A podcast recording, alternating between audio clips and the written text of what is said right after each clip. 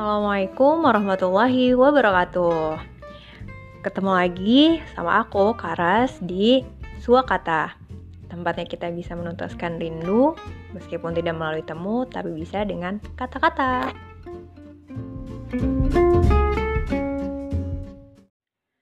Hai hai. Akhirnya setelah sekian purnama aku nge-podcast lagi nih teman-teman. Hehehe. Gimana nih kabarnya? Semoga baik-baik aja ya. Memasuki era new normal, pastinya banyak banget ya yang berubah dari kehidupan kita. Termasuk episode podcast Wakata ini ada juga yang berubah. Kali ini aku mencoba menghadirkan narasumber di podcastku dari teman-teman terdekat aja sih. Nah, untuk narasumber yang pertama, datang dari seorang barista. Ya, barista yang sudah cukup lama lah merantau ke ibu kota. Namanya Putri. Nah, eh, gimana sih kisah perjuangan Putri sebagai seorang barista? Dan apa aja struggle-nya sampai bisa tetap bertahan bekerja sebagai seorang barista dan menjadikan pekerjaannya itu sebagai passionnya. Penasaran kan? Nah, daripada lama-lama, yuk kita dengerin aja podcast Suakata selengkapnya. Assalamualaikum Putri. Ya Allah. Waalaikumsalam warahmatullahi wabarakatuh. Udah lama banget kita nggak ketemu ya. Lama banget. Berapa purnama kita nggak ketemu? Iya, semenjak ada pandemi, kita banyak banget, eh sering banget, apa sih? Sering banget. Kita jadi jarang banget ketemu. Aduh, Jarang sampai kagok nih ngomong saking udah lama banget nggak ketemu. Sampai lupa wajahnya ya. Iya. Untung masih inget kita. ya. Eh iya, eh, gimana nih kerjaan masih kerja jadi barista? Alhamdulillah masih dengan passion yang sama. Belum belum balik kanan sih. Aku masih nyaman di passion yang sekarang. Ah, berarti enak banget ya kalau misalkan kita tuh kerja sesuai dengan passion yang kita Betul minati. banget. Apalagi sebaru kita buka usaha. Amin. Nanti ke depannya aku pengen sih buka usaha sesuai dengan passion aku. Doain aja biar Amin. lancar. Amin amin amin. Nah, eh, ngomong-ngomong soal passion nih, kamu kan udah sekian lama nih ya jadi barista. Awal mulanya gimana sih kamu tuh bisa terjun di dunia perkopian? Emang udah fuck dari awal, emang udah kepo banget tentang dunia perkopian apa gimana sih awalnya tuh? awalnya justru aku tuh sama sekali nggak tahu tentang kopi kopi itu apa tuh aku nggak tahu yang aku tahu adalah kopi sa- kopi saset kopi yang tinggal seduh udah Iya. ya sekedar itu aja yang aku tahu Hmm. gitu kan awalnya itu aku udah masuk kuliah sih. Pada saat itu tuh memang waktu uh, aku lulus sekolah aku tuh berazam di diri aku tuh untuk aku tuh pengen kuliah sambil kerja. Terus aku tuh pengen mandiri pengen ngebiayain diri sendiri pengen ngebiayain kuliah sendiri segala macam kebutuhan aku tuh sendiri gitu. Aku tuh pengen aku tuh uh, belajar mandiri gitu awalnya kayak gitu. Terus uh, masuk ke semester 2 akhirnya aku uh, ngelamar nih aku diajak sama temen aku untuk ngelamar di Starbucks awalnya. Uh, selesai kuliah jam sekitar jam 2an deh aku tuh uh, naro lamaran aku. Dan alhamdulillahnya qadarullah pas aku nyampe rumah tiba-tiba ada panggilan untuk interview. Hmm, nah pada saat interview eh, aku itu interview dengan apa ya aku doang gitu yang kerja Hmm. sambil kuliah di situ pada saat itu kan berarti awalnya kamu tuh kuliah dulu nih satu semester kuliah Hmm, doang hmm. gitu ya. Terus baru di semester kedua kamu nyoba-nyoba. Hmm. Berarti awalnya dari nyoba-nyoba itu. sebenarnya di semester 1 itu tuh aku udah kerja tapi part time Hmm, part time part sebagai time itu tuh part time aku tuh di kitchen dulu tuh oh di kitchen. bagian awalnya. karena memang aku kan eh, SMA-nya ngambil tata boga Oh iya iya. gitu di Nah. SMA kamu tapi di- udah di Jakarta apa enggak SMA aku di Bogor SMA di Bogor baru pas kuliah nyoba di Jakarta. betul Jakarta tinggal sama eyang aku sama Eyang. Berarti emang bener-bener anak rantau nih ya di Jakarta. betul banget bener-bener kayak baru tahu oh ini kota ya oh ini Jakarta ya tuh bener-bener baru tahu banget setelah aku kuliah Nah lanjut deh cerita tentang perbaristaannya gimana lagi tuh Nah. abis dapat Eh, dapat itu interview panggilan interview Nah, gimana? pokoknya singkat cerita itu kodarullah gampang banget. Alhamdulillahnya dilancarin sama Allah untuk aku bisa masuk Starbucks ini. Akhirnya Hmm. aku ditempatin di Grand Indonesia untuk Hmm. aku training. Sebelumnya aku training dulu nih di kantor selama tiga hari. Saking itu dulu di mana tuh kantor pusatnya di BNI 46. oh BNI 46 Dulu ya? dulu banget itu di BNI 46. aku Sekitar tahun? banget. Tahun berapa? Aku lulus sekolah tahun berapa ya? Sama deh kayak kamu. Kamu tahun berapa nih? 2013 2014 lah ya Iya, sekitaran tahun segitu.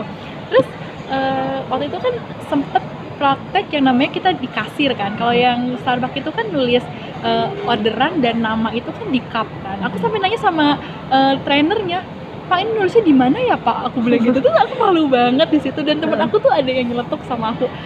Put, emang lo nggak pernah ke Starbucks ya sampai lo nggak tahu nulisnya di mana? Ih, Ya aku malu ampun. banget soalnya aku nggak tahu itu kopi itu seperti apa kan. Dan singkat cerita, udah masuklah aku ke Gaya Indonesia. Itu aku training hanya beberapa hari. itu GI yang mana tuh GI yang reserve, yang Oh, gede banget yang itu, gede banget, yang paling ya. gede ibarat kata di situ. Udah gitu, aku dipindahin ke Oakwood. Hmm. Pertamanya aku dipindahin ke Oakwood, tapi cuma satu minggu. Aku dibalikin lagi ke GI. Nah, Hmm. di situlah mulai aku challenge-nya gitu kan. Karena itu termasuk toko yang rame. Udah gitu, aku kan nggak apal res- resipinya tuh aku nggak apal Hmm. gitu kan. Sampai aku tuh nangis, sampai aku tuh yang udah pengen nyerah.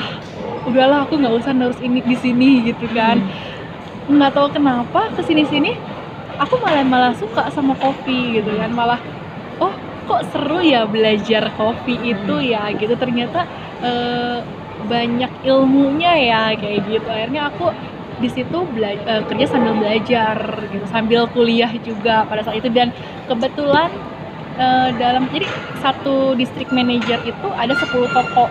10 toko itu hanya aku yang perempuan kuliah sambil kerja dan full time. Di situ makanya gitu. Kayak buat diri aku tuh ya itu challenge buat diri aku sendiri gitu. Terus dari situ mulai terlatih untuk belajar apa manage waktu di situ gimana tuh? Kan kamu tadi bilang eh, kerja sambil kuliah. Ini kamu ambil kuliahnya yang kelas karyawan atau yang reguler atau gimana? Kebetulan aku ngambilnya yang reguler. Jadi Senin sampai Jumat aku benar-benar kuliah full dari jam 8 sampai jam 1 nah kalau misalkan ada dosen yang nggak masuk ada pergantian kuliah itu di hari Sabtu. Jadi benar-benar aku tuh full banget gila Kuliah. gila gila. Tapi di di Starbucks waktu itu kamu part time atau full time full time Masya Allah itu the best banget sih. Itu gimana cara mengatur kesehatan Ya. jiwa dan raga itu gimana tuh nah tipsnya alhamdulillahnya selama aku kerja Hmm. itu tuh aku tuh baru satu kali waktu itu sakit aku nggak sakit sih hanya drop aja dan itu aku izin dua hari nggak masuk Hmm. Ih, dan itu doang itu doang itu Gak doang. pernah sampai yang kayak dirawat sampai tipes-tipes gitu alhamdulillah enggak alhamdulillah Ya Allah, keren banget, masya Allah ya. Allah tuh ngasih orang apa ya namanya la yukalifullahu nafsan illa wus'aha ya. Emang bener-bener kamu di apa ya namanya di partin Allah buat oh putri kuat gitu. alhamdulillah Gitu. alhamdulillah itu atas izin Allah masya Allah Iya. Tapi akhirnya sampai kamu lulus masih masih kerja di situ atau sempat pindah lagi pindah-pindah? Eh, setelah di Starbucks nih aku resign terus Hmm. masuk ke Max Coffee masih di dunia perkopian Hmm. gitu Setelah berapa tahun kerja di Starbucks? hampir dua tahun Hampir dua tahun. hampir dua tahun aku di Starbucks Eh, Alhamdulillah kemarin itu aku udah dapet sertifikasi Coffee Master, Hmm. sertifikasi eh, barista trainer, Hmm. Coffee Education Team. Juga aku ikutan lomba eh, latte art, Hmm. lomba di atas Coffee Master itu Coffee Ambassador. Jadi aku sempet ikut eh, apa namanya lomba Coffee Ambassador gitu. Tapi Hmm. memang eh, kodarullah nggak menang. tapi alhamdulillah udah sempet masuk gitu kan di Coffee Ambassador itu dan itu bergengsi banget kalau di Starbucks gitu.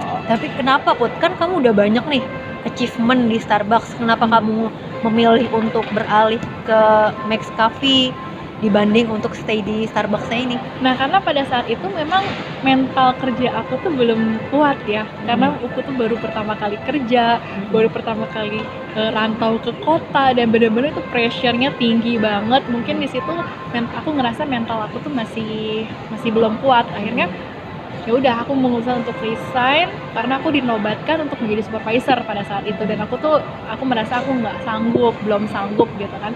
Akhirnya aku pindah ke Max Cafe dan kodarullah tiga bulan di Max Cafe. Aku jadi tim opening untuk beberapa toko. Akhirnya aku dipromosikan untuk jadi supervisor di sana. Jadi alhamdulillah cepat banget dari tiga bulan sampai uh, dinobatin. Jadi uh, supervisor. Dan pada saat itu aku ditempatkan di toko yang manajernya itu dari sign. Hmm. dan aku tuh nggak ada pengganti manajernya. Hmm. jadi aku tuh uh, supervisor ya menjabat sebagai manajer. Jadi semua maunya tuh aku. Dari mulai uh, scheduling dari mulai apalah manage segala macam itu aku. Dan itu uh, aku memutuskan untuk resign di Max Coffee itu karena berbentrokan dengan skripsi aku Hmm, jadi kamu tetap ya lebih mementingkan skripsi kamu daripada Penting, untuk karena itu uh, pendidikan tuh yang utama lah ya. utama Nah, terus setelah kamu skripsi eh kamu terus sebelumnya kamu di Max Cafe ini berapa lama?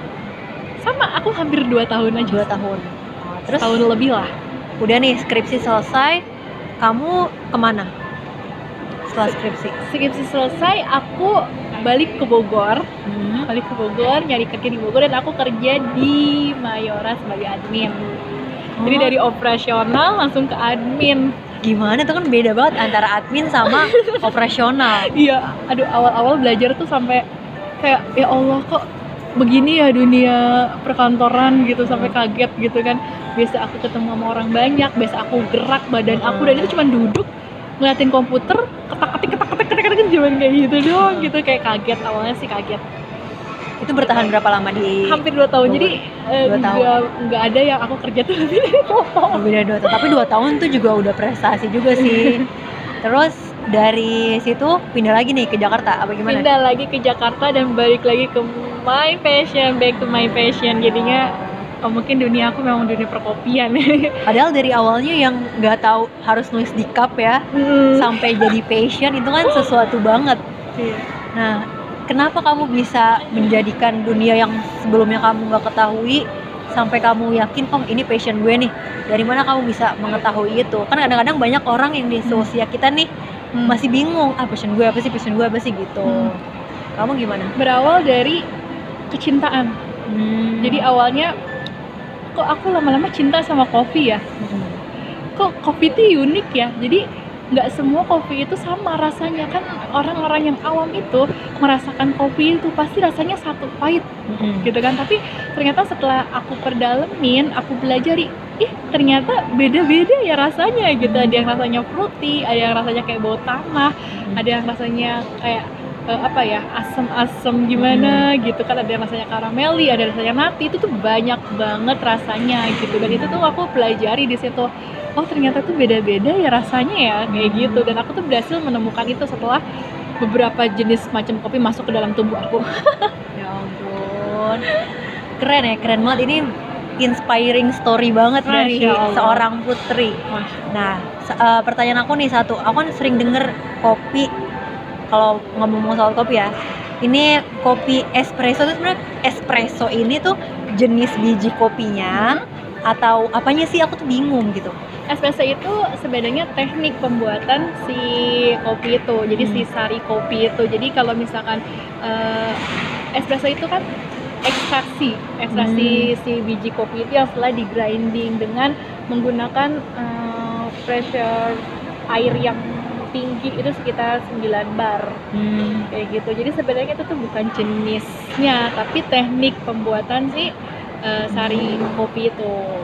Oh, jadi kan banyak tuh ya di coffee shop coffee shop espresso espresso espresso gitu. Oh, itu berarti bukan jenis kopinya. Iya. tapi Terserah kita mau pakai jenis kopi apa aja gitu. Hmm. Mau yang single blend, mau yang di blend, mau yang single. Terus kalau apa ya? Apalagi ya pertanyaannya? Kalau masalah, oh ya kamu kan ini baru merintis nih usaha yang apa sih butuh kopi itu ya? nah itu gimana bisa awal mulanya tercetus ide untuk eh, bikin usaha kopi sendiri itu gimana? Put? Itu tuh unik banget. Jadi pada saat itu tuh aku tuh lagi nyuci. Oh, emang ya ide tuh lagi masya Allah. nyuci, bener lagi nyuci. Udah gitu teman aku, sahabat aku dari Oh. SMP tuh video call. Dan akhirnya kita ngobrol gitu kan, kita ngobrol. Terus aku bilang Gal kayaknya gue pengen buka usaha deh. Ya udah put buka usaha aja gitu kan.